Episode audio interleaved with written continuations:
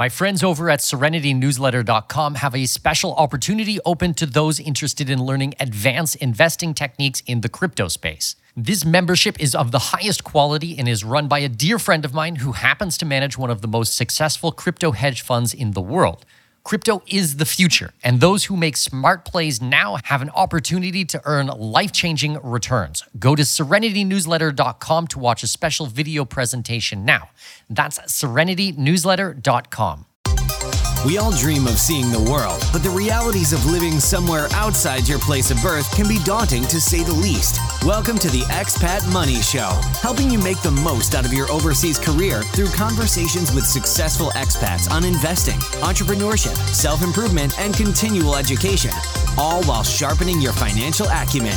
Now please welcome your host, with over 20 years of overseas experience, Mikkel Thorup. Hey everyone, Mikkel here. So before we get into today's episode, I just want to mention to you that you need to check out all the work we're doing on social media. So don't worry about Instagram, don't worry about LinkedIn, don't worry about Pinterest and those types of things. Where you're going to find me is on Twitter. Every single day I'm on Twitter. We're sharing a lot of the thoughts, a lot of the tips, a lot of the breaking news is coming out on Twitter. And then add to that our Expat Money Forum. We are doing so much amazing things in the forums. There's special content that's not found anywhere else. There's a lot of networking. There's just so much happening on this forum that I really hope you get a chance to participate. And you can access that at expatmoneyforum.com.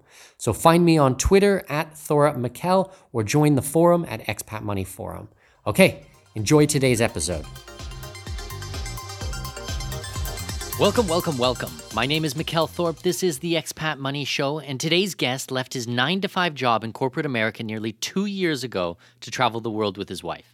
With a single backpack each, they flew to Santiago, Chile with one-way tickets that would start their journey around the world. They have checked off bucket list locations like Machu Picchu, Galapagos Islands, the Sistine Chapel, the Taj Mahal, and are adding new destinations monthly.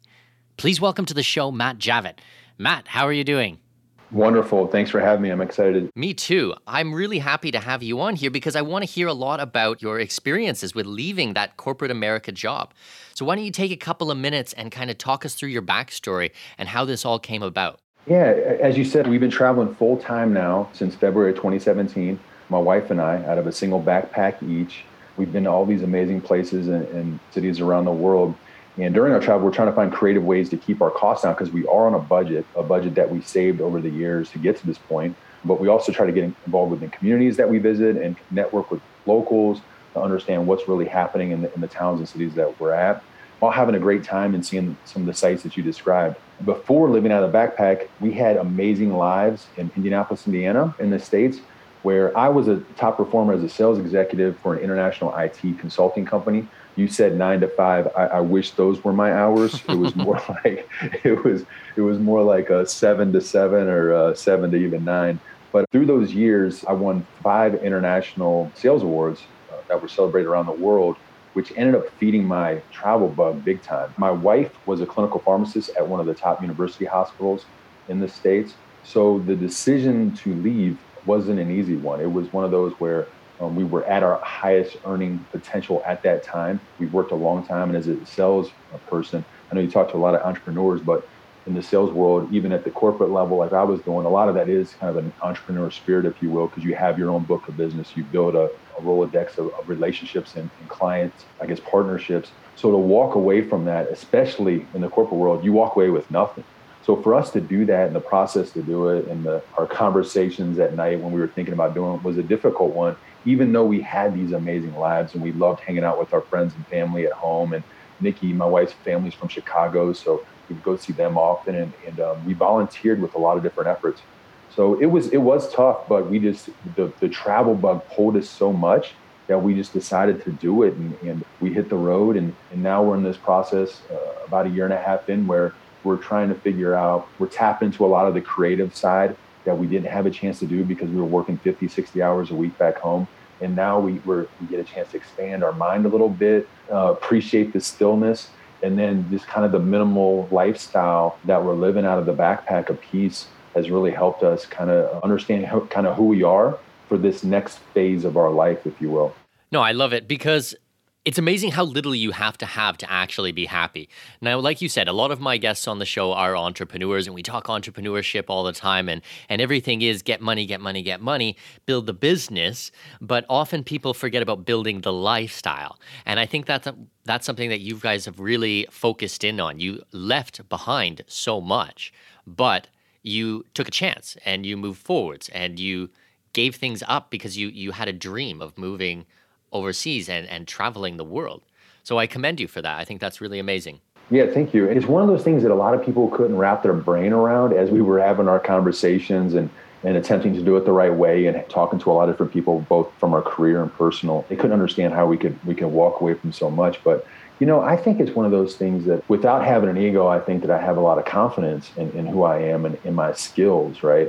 And I think that it's one of those things where if you build your skill set up enough, and you know you have value in the market, then it just made it an easier decision to know that, hey, what we're doing is going to be okay because we do have money. We did save money to make this happen. But also, if we come back with nothing, we have value in the market to be able to start over again, if that makes sense. And we don't necessarily want to start over again, but I don't think we're not afraid to if we have to. No, that makes sense completely.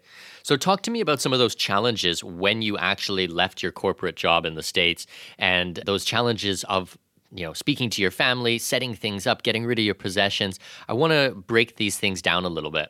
I guess the biggest challenge early on was, especially in the corporate sales world, there's always a big deal coming, especially if you're a high achiever and you're doing your job and you're performing at a high level. And I was doing multi-year, multi-million type deals. There's always going to be something in the pipeline that you're like, oh my God, I'll just wait until I close this deal. Because especially when you've got base pay, commissions, and bonus, as you're closing deals, that sometimes those bonuses can be really big. And you're just like, how can I walk away from this? And when does it make sense to walk away? So you're always challenged with the idea of it's going to always be better next year.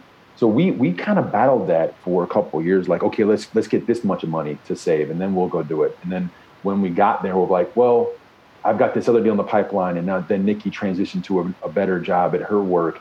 And it's like, okay, well, maybe next year. So we kept kind of having these battles internally, like, we know we want to do this, but how can we do it in the best way for us?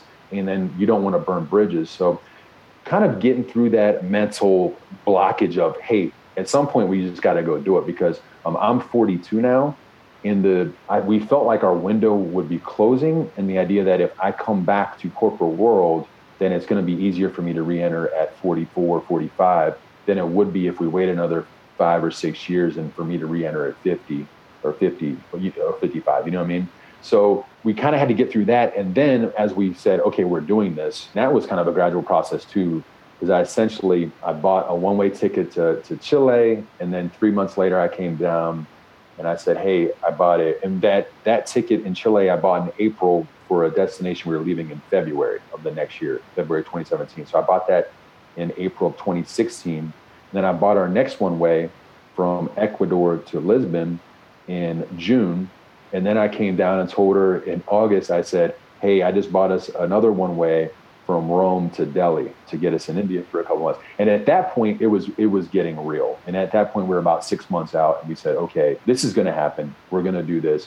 So we started planning, and then you got to start taking care of your finances. You said selling things. We always kind of lived in a minimal lifestyle. So we kept our condo back in Indianapolis, and we did get rid of our cars. We got rid of some stuff. But had to get through that process of making sure your money's in different places to be able to tap into to different accounts when needed. And then also just the idea of kind of wrapping up your house before you leave. So what did you do with the house? It's out on Airbnb, or how did that work? No, it stinks because part of our homeowners association is we can't put our house on Airbnb. I would love to do that. But I actually have an aunt that's in it now. It was vacant for about a year. And now my aunt from Florida is in it.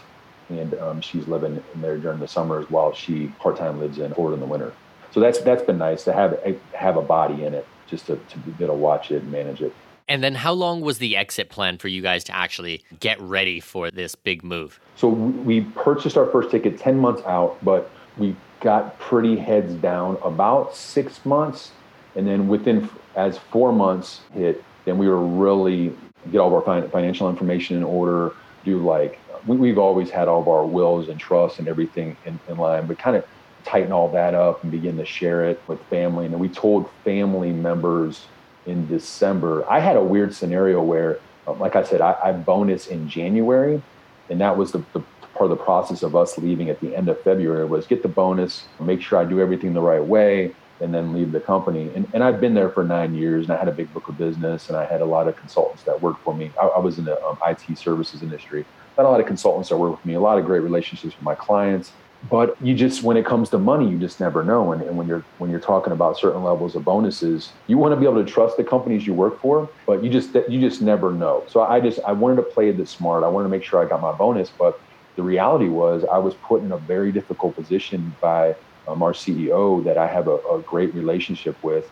And I was looking at potentially taking over another strategic account, and he really wanted me to do it. This is December. He's having this conversation with me in December. And then in the back of your head, you know that you're leaving in the next 8 weeks or so. Yeah, but I couldn't do him wrong, and I couldn't do the company wrong. So I basically had to pull him into my, we're in a meeting with him and four of the top leaders in our company. And I had to just pull him to my office and just say, on a one-on-one conversation, I just had to say, look, I can't do this to you, but I'm leaving the company in about 2 months. And then we talked through that, and I tried to let him understand what I was doing about traveling the world full time. He didn't quite grasp it right away. A lot of people don't. It doesn't make sense to a lot of people. And it was a fun, interesting conversation, but then he got it. He understood it, and we were okay, and we actually had a dinner that night. It was a nice experience, and then we had cigars even later that night. He put me on the spot to tell my direct boss and a couple of the other VPs, like what I was doing in that meeting.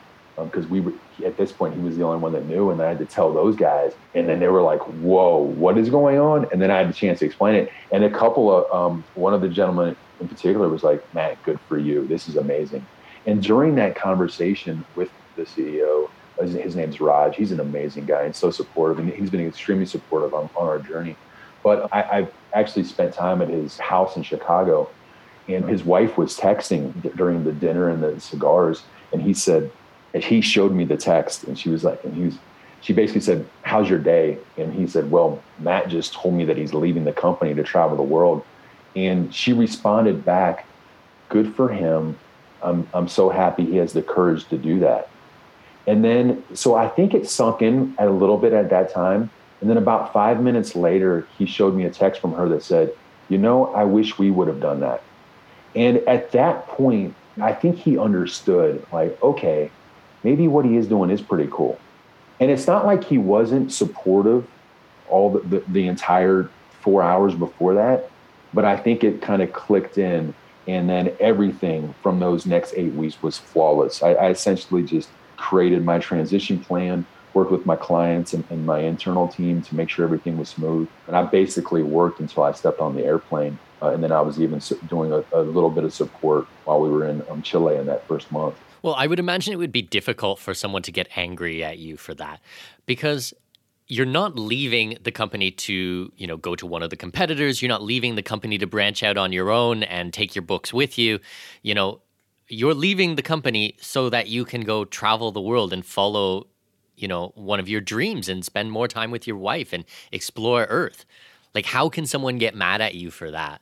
Absolutely. I think a lot of people have fears about these types of things, but actually, like in your story, you just explained, it's not as bad as you thought. Actually, people were very supportive of you. It's amazing. Extremely supportive. And it's kind of twofold. We all think that we're super important, right? That oh my God, if I leave this company, or if I leave this position, what are they going to do without me? And it's like, you know, everybody steps up.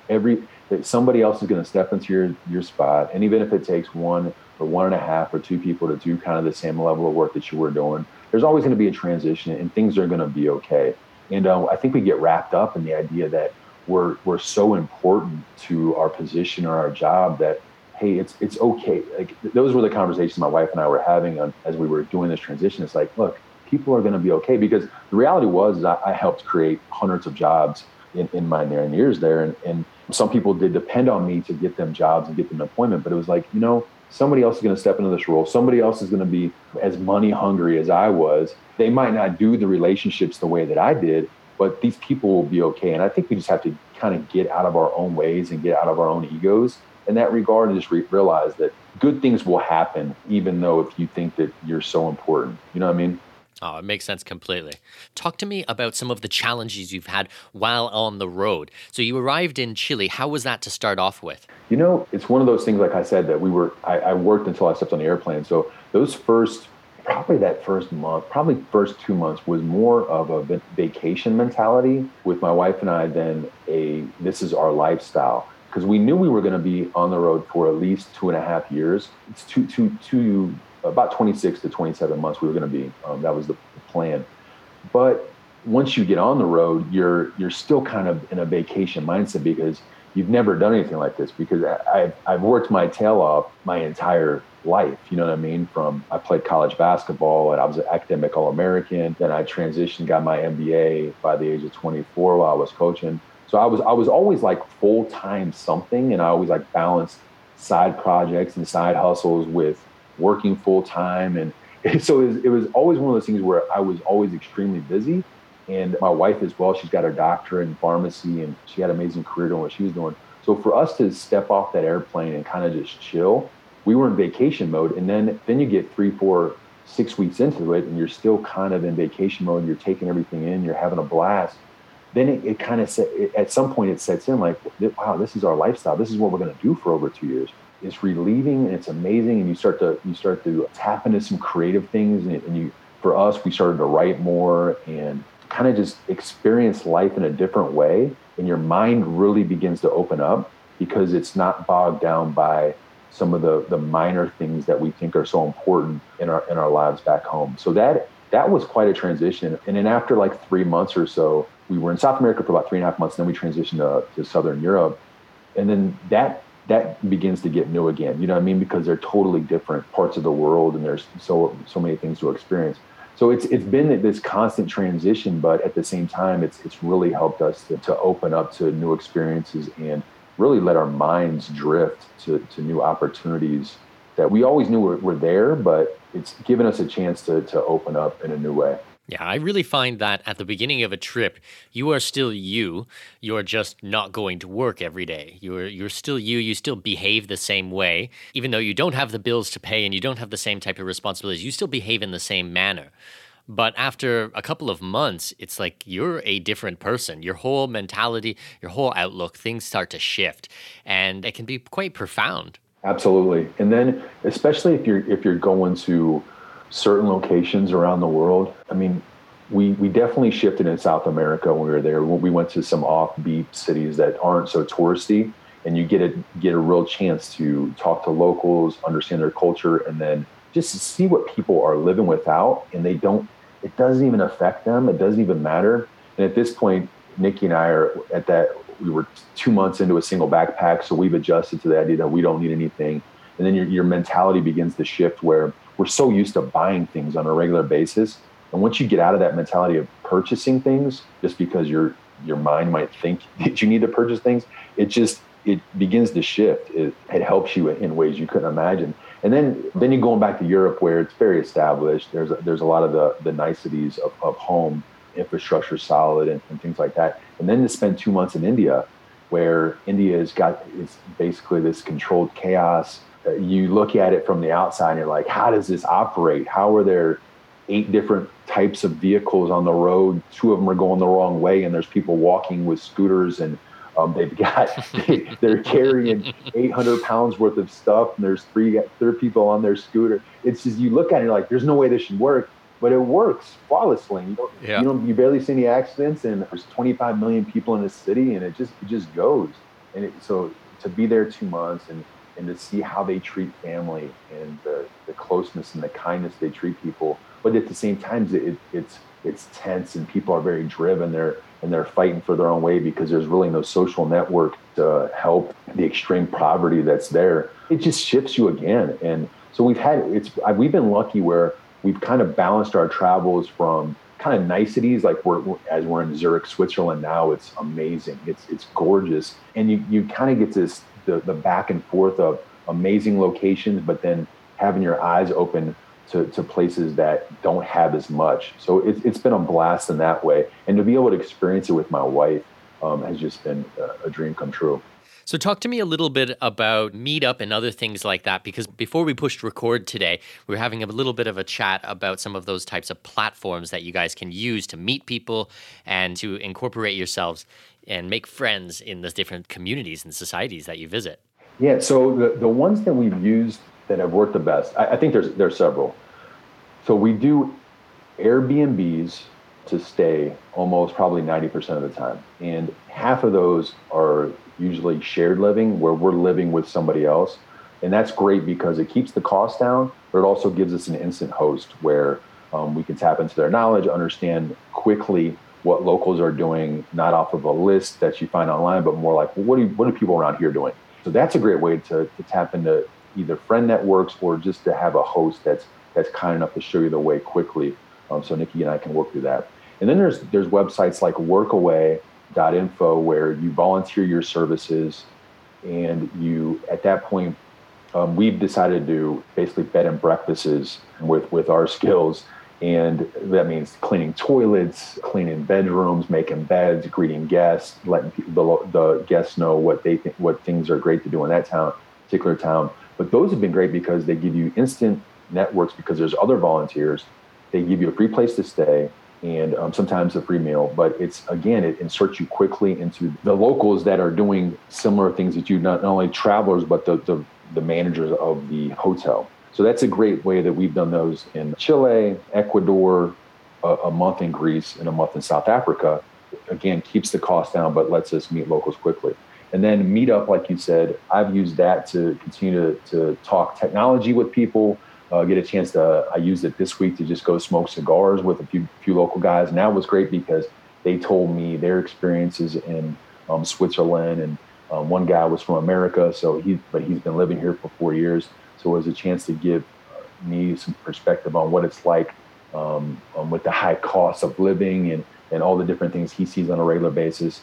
And so that's been neat.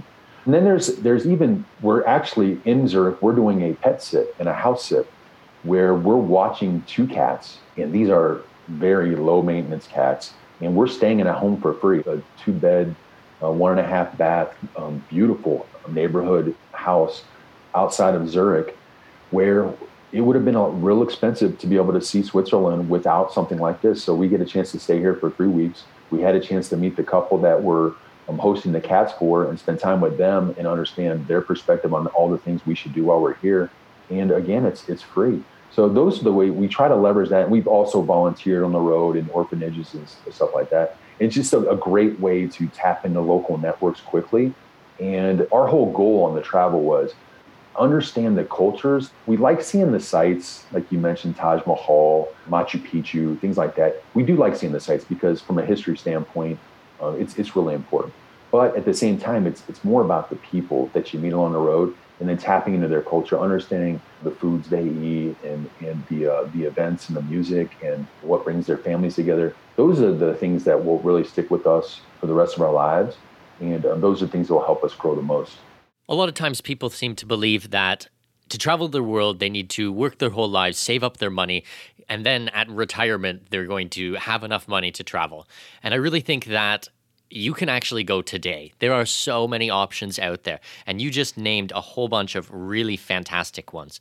Like today, yes, I love to travel. If you followed me on Instagram, I like to travel business class. I like to stay in 5-star hotels. But when I started, it was a backpack, a jar of peanut butter, and I would just hitchhike. I was just hitchhiking around the world. And money was not going to stop me from doing the things that I wanted to do. And there are ways to travel around the planet based on the amount of money that you have. So like you said, house sitting, like that's amazing.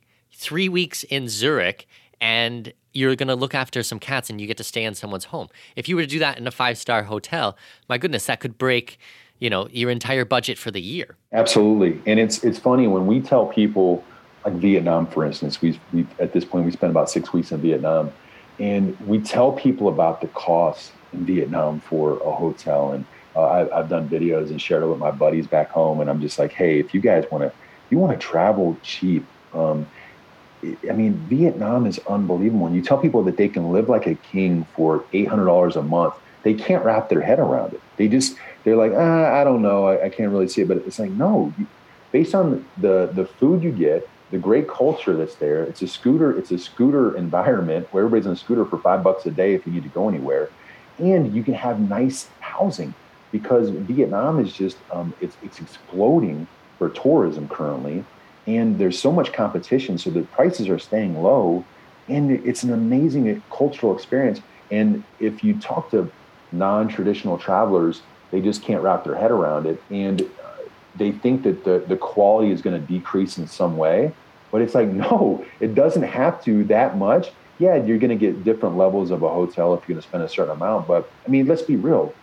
In order to afford this, and I'm saying this in the most humble way possible, in order to afford what Nikki and I are currently doing, we had to make we had to make some money. You know what I mean? We were both very successful at our jobs and we performed at a certain level. So we were used to a certain lifestyle. So as we translate that on the road, yeah, and sometimes we do slum. We've done hostels. We've done certain things that are putting us outside of our typical comfort zone.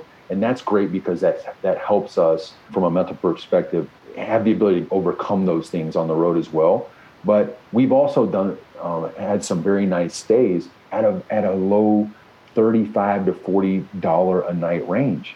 So you don't have to spend a ton of money. And we were very much a hotel stay type of couple for a long time. We're going on 13 years of marriage now. And we did that for a while. But now that we've done what we're doing as far as Airbnbs and kind of the economy types of stays we're doing, I can't imagine us ever going back to that lifestyle where we're spending a lot of money on hotels. Because I think that sometimes the experience you get out of the Airbnbs is even better than you could a hotel. Now we do, I'll say this, Mikkel, we do love hotels. We had a buddy, we did a road trip in Ireland a couple of months ago, and my buddy had so many points because he's in the technology space and he had all these points built up because he traveled all the time for hotels. And so he put us up during our 9 days around Ireland. He put us up in hotels every night. And that was nice. I'm not going to lie. To stay in these gorgeous locations around Ireland was extremely nice. It was a treat to do that. But at the same time, we understand that we're trying to do this for a longer period of time and make our money stretch. So we're trying to make the right decisions along the way. Yeah, being able to balance, the time versus the money. There's a lot of options out there. You just need to be a bit creative. Absolutely. Okay, we're just going to take a quick break. So if you guys haven't joined Expat Money Forum yet, then I don't know what I need to do to get you guys to go on this. The conversations in this forum are just unbelievable. The networking is fantastic. There's so much things being shared with the group that honestly, it's more than just me. It's more than just this podcast. It has grown into a life of its own. We have over 2,000 people in our private group discussing things like immigration, asset protection, travel, food, culture, history, everything about being an expat and going overseas. There's tons of work being done on Plan B residencies, on different passports. We're even talking about SIM cards, international SIM cards, and the best places to get your internet if you're a digital nomad and you're traveling around the world. There are so many things that are being shared by people who are actually in different countries, who are digital nomads, who are expats, who have gone offshore, and there's just so much there. So I'm really excited about it. I hope you can see that I'm really thrilled about this group because it's just more than I ever expected. And a massive shout out to you if you are part of the group and you are contributing and helping other people who are looking to get where you are. You are an awesome person. I really, really appreciate it. So if you guys want to get involved, if you want to join the conversation, then go to expatmoneyforum.com or on Facebook directly, you can search for Expat Money Forum. You'll find us there. We should come up on the very first page. And yeah, join the group, join the conversation. Lots happening there. Okay, let's jump back into today's interview. So talk to me a little bit about your podcast and what you guys are doing with your free time with writing and things like this that you mentioned. Yeah, so the idea is early on we were documenting with the blog and the website and really trying to just capture the stories and the experiences we were having in these different locations because our friends and family wanted to see it. And I knew as we started this journey, I knew I had a vision, a plan of what we're doing and the ability to share that because I hoped and I assumed other people would want to tap into it to understand how we went about it and what we were experiencing throughout the process. because I'm confident that what we're doing is kind of this mid-career retirement and kind of the pause. I think it's going to become more and more common, not only with the millennial and that generation, but I think also the current 30-year-olds. I think that this is something that they'll want to do more often and kind of just pause their careers, because I think we all understand now that we're going to work longer. We're going to work into our 70s likely, because we're going to live longer. If you don't think you're going to be able to live to your 100, 110, then you've got the wrong mindset. Like, I really, truly believe that we're going to live long lives. So I'm prepared to earn for a very long time. So I think that as people will begin to want to kind of pause their careers, that what Nikki and I are doing is going to become a lot more common. And hopefully they're going to need people to turn to that have done it. And so I knew that by setting up PassportJoy.com, our website, and be able to kind of document this. And then after we were a year on the road, we started the podcast to kind of tell our story, how we're doing it, and the journeys we're having, and kind of just telling our story and documenting it for others. It's given us a platform to just reach other people that might be dreaming of doing this and might want to experience the cool things that we're getting to see because we worked hard and saved our money. And it's been, I guess, the biggest reward has been the emails we've received and our friends reaching out that we've seen take big life jumps. We just had a call this morning with our friends that now live in Australia, and they told us they lived in the States for a very long time. They moved to Australia, and they told Nikki and I that we helped inspire them in a way to make that leap of faith that they had been talking about for a while based on our courage to leave our careers. So those little things along the way, it just makes what we're doing, because it's a lot of time. And I know you have a podcast, but it's a lot of time and effort as you're traveling the world to continue to do the cycle of podcasts, find good places that have terrible Wi-Fi and connect and build out the content and put it out there. So it's not easy. And we're at this stage of the game where there's not a revenue stream coming in. This is more like a vision, a plan, and a hope that we can monetize this in some way that helps us continue to travel, or it's just a great way to document so our nephews and nieces can listen to it later in life. And Nikki and I can reflect on it as well in 20 years and listen to all the cool things that we did at this phase of our life. Well, that reminds me of Gary Vaynerchuk. He always says, don't create, document. That sounds like what you're doing. You're really documenting your travels, and then through that, you're able to inspire others. Yeah, that's the hope. And I tell you, to be so early in our process, because we're really early in this process, I believe, as far as sharing what we're experiencing, the response has been really good and really strong. So we're happy with that. So what are your goals with the podcast then? Are you looking to monetize it? Are you looking to turn this into a revenue stream that will encourage you to travel further and more? I think that if I can make money in any way I do things, I'm kind of built that way. I love making money. I love figuring out ways to monetize, and I love figuring out ways to kind of, I'd call it cheat the system, because what we're doing is so much fun. But yeah, that is part of it. That's a goal for sure. I'd be lying if I didn't say that. But at the same time, it's the ability to become a better storyteller, and the ability to improve on my audio, and to help me, I guess, advance that skill in my life is probably the biggest reason I wanted to do it. Because I tell you, Mikkel, I had a lot of kind of fear and anxiety getting into the process. And we delayed it for a little while because I packed the mic. Now, like I said, we only have a 46-liter bag each. And part of that, I packed the microphone. I knew the microphone I wanted, and I packed in the bag. And I carried it for almost a year before we broke it out and started doing podcasts. So there was a bit of fear and anxiety around the process of doing that. But I knew that if I wanted to better my skills and get better at telling stories and get better with the audible word and sharing what we're doing to help me get better later in life, whether it's public speaking or if I go back into the corporate world of sales, it's all marketing is. It's just telling stories. And I was good at it in a way at my career, obviously, to do what I did in a one-on-one fashion. I was always really good at clients, whether it was over a meal or drinks or cigars or whatnot.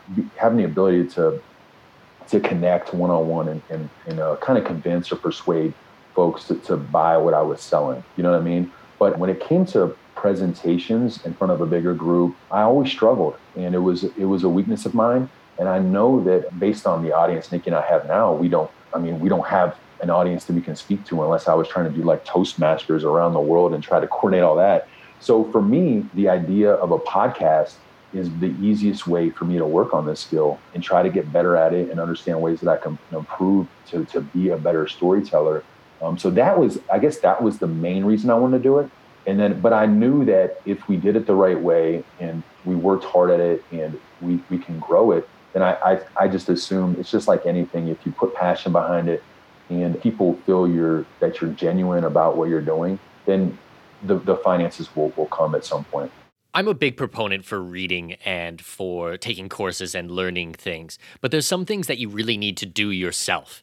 You know, this is, you know, as you said, public speaking, speaking in front of an audience, speaking with a microphone, doing interviews. These types of things are not something you're going to be able to read about in a book. Like, yes, you can read a book and it will tell you about pitch and cadence and tempo and things like this. And I've read dozens and dozens of books about it, but nothing is ever going to replace actually having conversations with people, actually getting up on stage and making presentations. That's something that you just need to do. And I think you're right. Podcasting is a fantastic medium for honing these types of skills. Absolutely. I know you're a big Tony Robbins guy, and my wife and I actually, we went to Unleash the Power Within before our taking the step. We went in November in San Jose of 2016 before we left in February 2017. But I remember when Tony Robbins reflects on his early life as a public speaker, he talks about doing 2 or 3 events a day because that's right. Because he knew he had to gain so much ground on the competition so fast. And I tell you, it's one of those things that I'm really big at, like, how you do something is how you do everything. And if you put the time in, positive things will happen. And I saw that in my career at my company where I ended up being a good technology sales executive. But the reality is, and Nikki can tell you, those first 2 years were brutal. I mean, big corporate sales is difficult. And when you come home after receiving so many no's all day long, it is hard. But the way that I overcame it was, instead of putting in an 8-hour day, I would put in 11 and 12-hour days on a regular basis. So my first 2 years where I struggled were actually, if you looked at the hours that I put in, were actually 3 or 4 years. And so I did put in the work to improve. And that's the way that I see this as well. And that's why I had the chance to go on some podcasts that really stretched my ability to kind of think on my feet. I went on a kind of a sketch podcast that we were playing out roles that I would have never done. But it's one of those things that I looked at the opportunity when the gentleman reached out to me, and I said, you know what, this is something I should absolutely say no to because I'm so scared to do it because it's out of who I think I am as an individual. So that means absolutely, yes, I will do this because it's going to help me overcome one more thing, one more fear in my life. And do you find with traveling, it's actually helped build that confidence that you're able to do things like this now? You know, I actually had an awkward conversation with an American about this same thing. And I think it's the confidence. And I said almost the exact same thing you said. The idea that you can put me almost anywhere in the world, and I've built a skill set where I have the ability to communicate and adjust to almost anybody in front of me. And I have the mindset that anything is possible in a growth mindset of I can get the skills needed to be successful anywhere that you put me, and look at the business opportunities that are there, and then either start a business and grow a business, or at the minimal, like you're saying, figure out a way to survive for the next week and get food in my stomach and meet a few people in town that can point me in the right direction to be successful. I don't know if that comes from travel. I don't know if it comes from early in life where I came from a military family, so we moved a lot. So I went to 3 high schools. I went to several elementary schools. I've lived in 10 states in America. I ended up going to 5 universities for basketball, just because I jumped around a little bit, and I ended up getting my MBA or coaching basketball. So I don't know if it's from that and all the constant change in my life at that point that I understood that as you go through change, people are basically the same, but everybody's wired a little bit different on how hard they want to work for things. But I always felt like I could outwork people, or I can kind of have an ability to be creative and resourceful to solve problems. So to your point, I don't know if that came from my early travel, because my early travel in life was essentially moving and finding new ways to make friends quickly, because that was always an issue as I would move and have to adjust. Or if it came later in life as I started to kind of feed my brain more with other books and education. And then the international travel kicked in, and Nikki and I put ourselves in different scenarios. And I've built that confidence to know that, look, we're all wired about the same, but some people just had access to different things than we're used to at home. Well, I've seen people shut down on stressful situations and difficult situations. Now, whether that be at a job or be traveling around the world, I've seen people shut down. They don't know how to cope.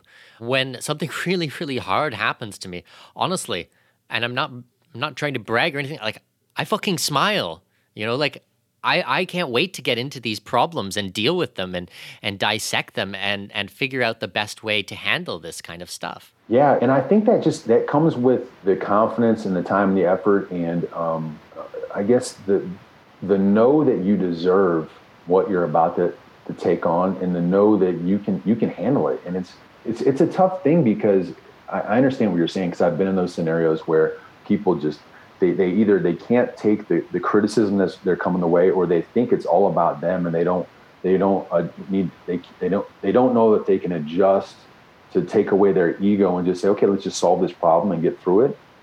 So I think it is very much an ego thing, and I think that comes from travel and exposure to problems, and really just exposure to the trials of life, and to know that everybody that is successful has failed a ton, but in order to get through those failures, it's okay, just shake it off and to kind of learn from that. Like, there's whatever the phrase is, there's no losing, there's only learning. Like that mentality of you got to grow, you know what I mean?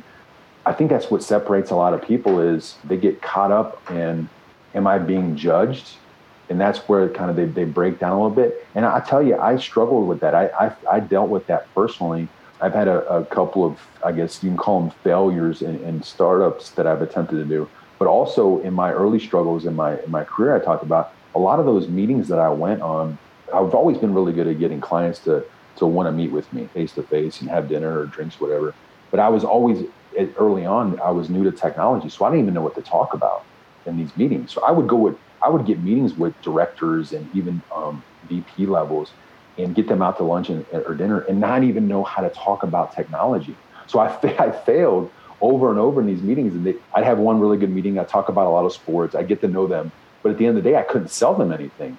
And so I did this over and over. And after a while, I was so scared to leverage the talent around me to bring smart people in those meetings, because I was so nervous that I would get exposed, that that part of the skill was lacking, that I could not have these conversations around technology. Where at the time, I should have just realized that, hey, Matt, you're really good at this part of your job. You're really good at getting people to meet with you. You should leverage the smart people to have those technical conversations, to take the conversations to the next level. Keep doing what you're doing as far as relationship goes, but then just from that support as a team, you can help close deals. And then once that clicked for me, once I understood that I didn't have to do everything, and I could take a step away from my ego, and we could do this as a team, that's when I accelerated my career quickly. And it helped me learn better as well, because I could hear these other people pitching our story, pitching technology, getting deep into technology. And it helped me just accelerate my learning process by learning from them as well. Yeah, because trying to be a jack of all trades is never going to do anyone any good. If you're an expert in one thing, and like you said, communication and being able to build rapport and relationships with people, I'm sure a lot of these technology people would kill for that type of skill. That is something that's incredibly valuable. Yes, and that was usually the case, is that I brought that to the table, and they would see what I could do really well and almost effortlessly to build these relationships and rapport.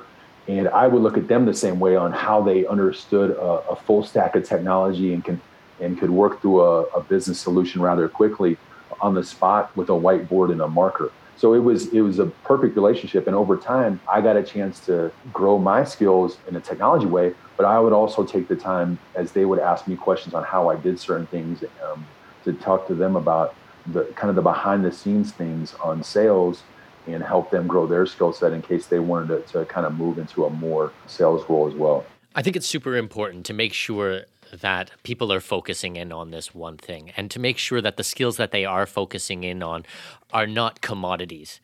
You know, being able to recite a technical specification from some product, you know, that's, I don't want to put anyone down here, but, you know, that's something that a lot of people can do. But building a relationship with someone, That's not something that everyone can do. That's something that needs to really be developed. And if you can have expertise in that, it really doesn't matter what industry you are in. You will always need to communicate with other human beings. And this really circles back to our point before about stepping up on stage or getting in front of a microphone. You know, that type of communication is just so paramount to success. Absolutely. And that's why I liked technology so much when I first got the ability to join this company and to do those things, because I knew once I got in and started to understand technology at a base level, I knew and I understood my competition, the other sales guys that were in the office as I was waiting outside, and they would walk out and I would walk in, to understand how I could differentiate myself from those guys. I knew that technology would always change. And I knew that even though that somebody would have a deep Rolodex or a deep set of relationships, it mattered, but at the same time, or if they understood technology a certain way, I knew that that mattered, but technology would continue to evolve and change. So if they didn't have the ability to adapt to the new technology and the ability to adapt to what their clients' needs were, they would fail. So I saw that as an advantage. So once I got into the industry, I knew that if I could outwork people and leverage my ability to build relationships quickly and stay on that, because that's not something you can just rest on.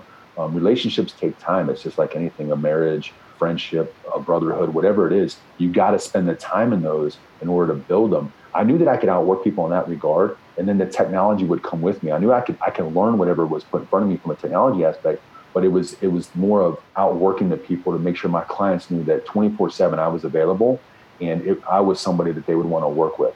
Well, listen, I love the Tim Ferriss type of 4-hour work week idea. I think that that's a really romantic notion. I've never been able to implement anything even close to that in my own life, and I don't think I've ever seen another successful entrepreneur who has either. You know, like you said, compressing time. If other people are working 8 hours a day and you're working 12 hours a day, you're going to have a massive advantage over them. This is just a numbers game. You know, you're going to be able to do things in a much shorter amount of days, maybe more hours, but less days, and learn these types of skills and build these types of relationships and really become an expert, like we talk about over and over again. Like, I have to hit people over the head with this kind of stuff because it really is important. You have to put in the work. You have to put in the time. You need to read. You need to study. These types of things are really important. And if you want to get a leg up on anyone else, whether it be entrepreneurship or sales or anything in the world, you need to focus on this stuff. Absolutely. I read it was an article that talked about Kobe Bryant and the things he went through year after year, and how he treated his workout process, and the fact that he got up at like 4:30 in the morning, and then he would have a workout, and then he would rest and have another workout, and then he'd rest and have another workout, and then they would have their Lakers practice. And he was talking about how he got so much better year after year because just that time and effort that he was putting into honing his skills. And it's just a continual process. And if you don't put in that time, that's how he would separate himself. Because that's the thing, is like, when you're looking at good getting to great and then great getting to excellent, I mean, the adjustments get smaller and smaller what you can do. So that means you have to put even more and more time in.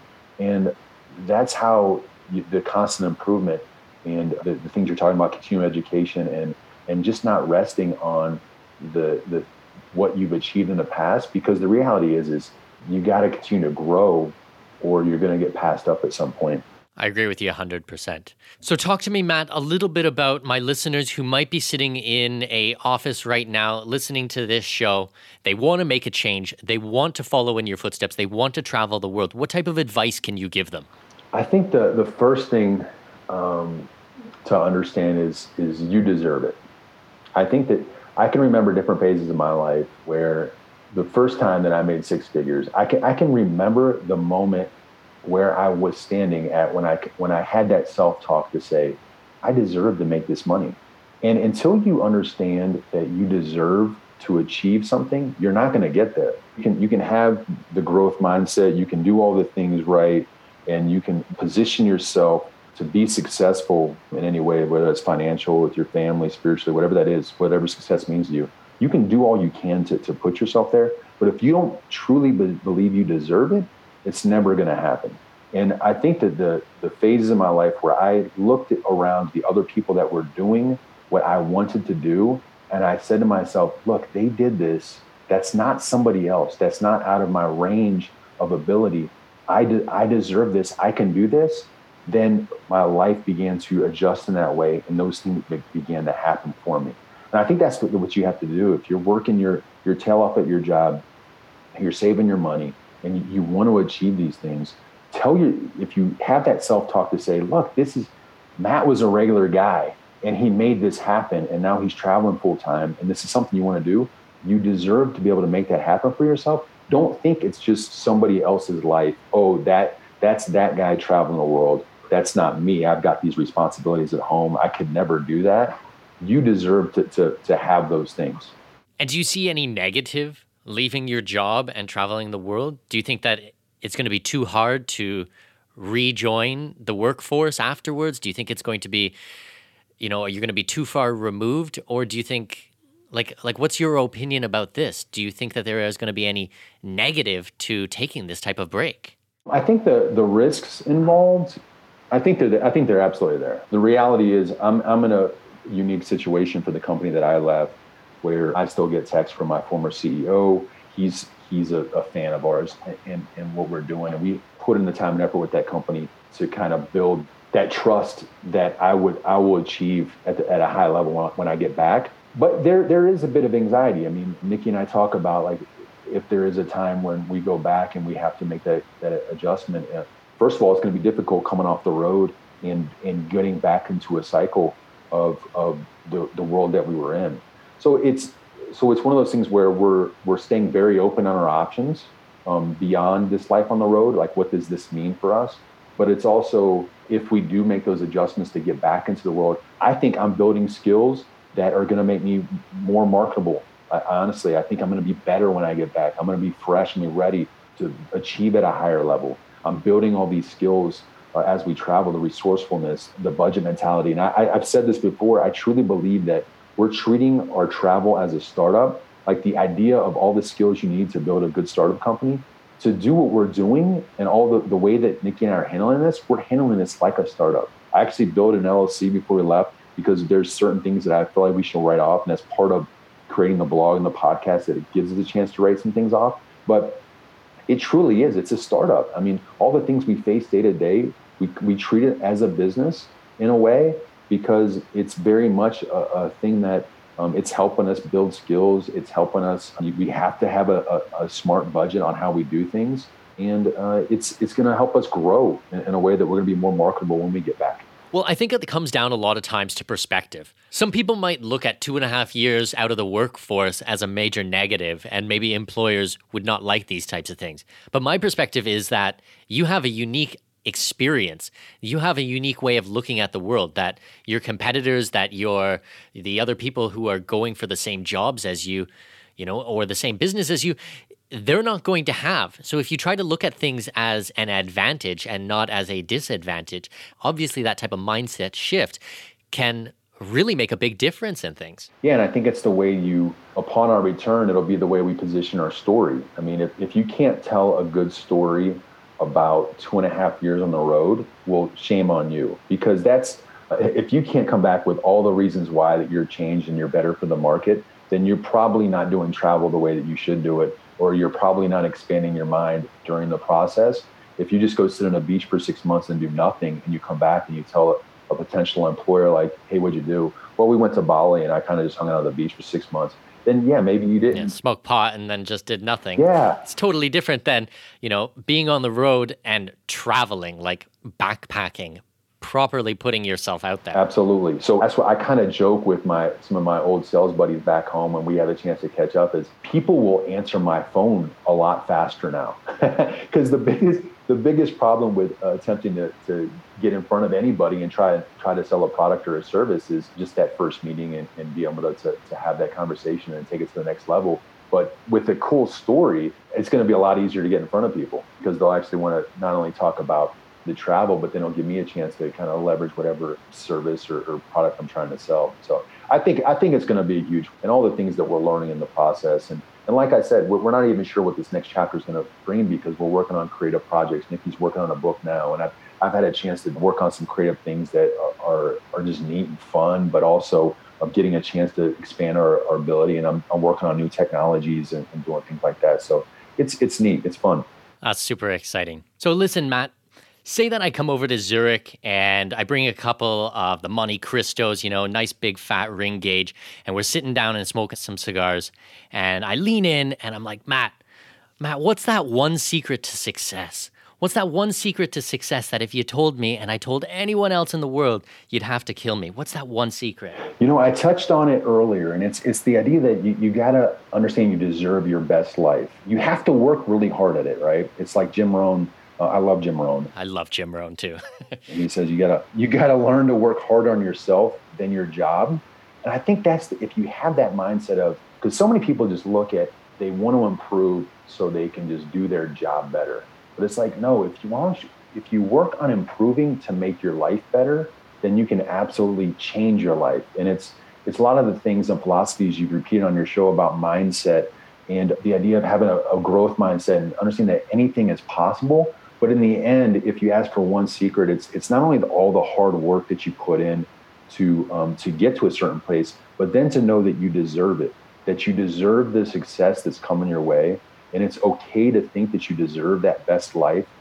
That's my secret, because if I didn't think that I deserved these things, I probably would have never made the big jump to achieve them. And that's what has really changed my life. I love it. Brilliant, Matt. If people want to reach out to you, if they want to learn more about your podcast, about your blog, about your writing, where can we send them? The easiest place is to go to PassportJoy, just as it sounds, PassportJoy.com. And there you'll find our podcast where we share our stories, our tips on saving monies, ideas on creating a better experience with my wife and I. Nikki, like I said, is a clinical pharmacist, so she has medical advice on there.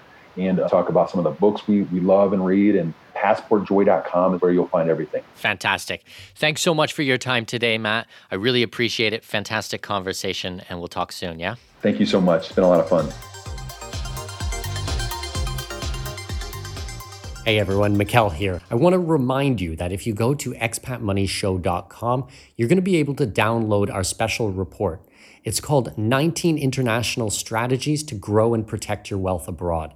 It has been a project of mine I have been working on for maybe 4 years now, and I constantly update this with the newest and best strategies.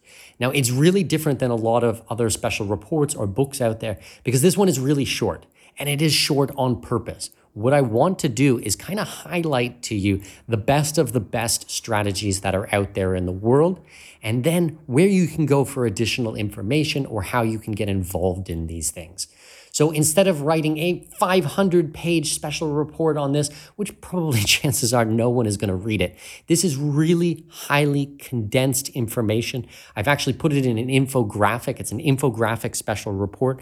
It has helped thousands upon thousands of people really get a grasp of being an expat and what type of things are out there to protect your assets, professionals that you should be working with, investments, real estate, these types of things. So it's called 19 International Strategies to Grow and Protect Your Wealth Abroad. You can pick it up at expatmoneyshow.com. You'll see it. It's on the very first page at the very top. All you need to do is put in your name and email address. You're going to get a chance to actually join my private email list, EMS Pulse. And there's just so much great things that are shared on there. It's completely free. There's no funnel. There's no trick to this. There's no credit card needed, anything like that. It's just a good resource for you, my listener, who I love and adore, and I want to do right by you guys. So go to expatmoneyshow.com, pick this up. Let me know what you think. I'll talk to you soon. This episode may be over, but your journey to greatness continues by visiting our webpage and signing up for our newsletter.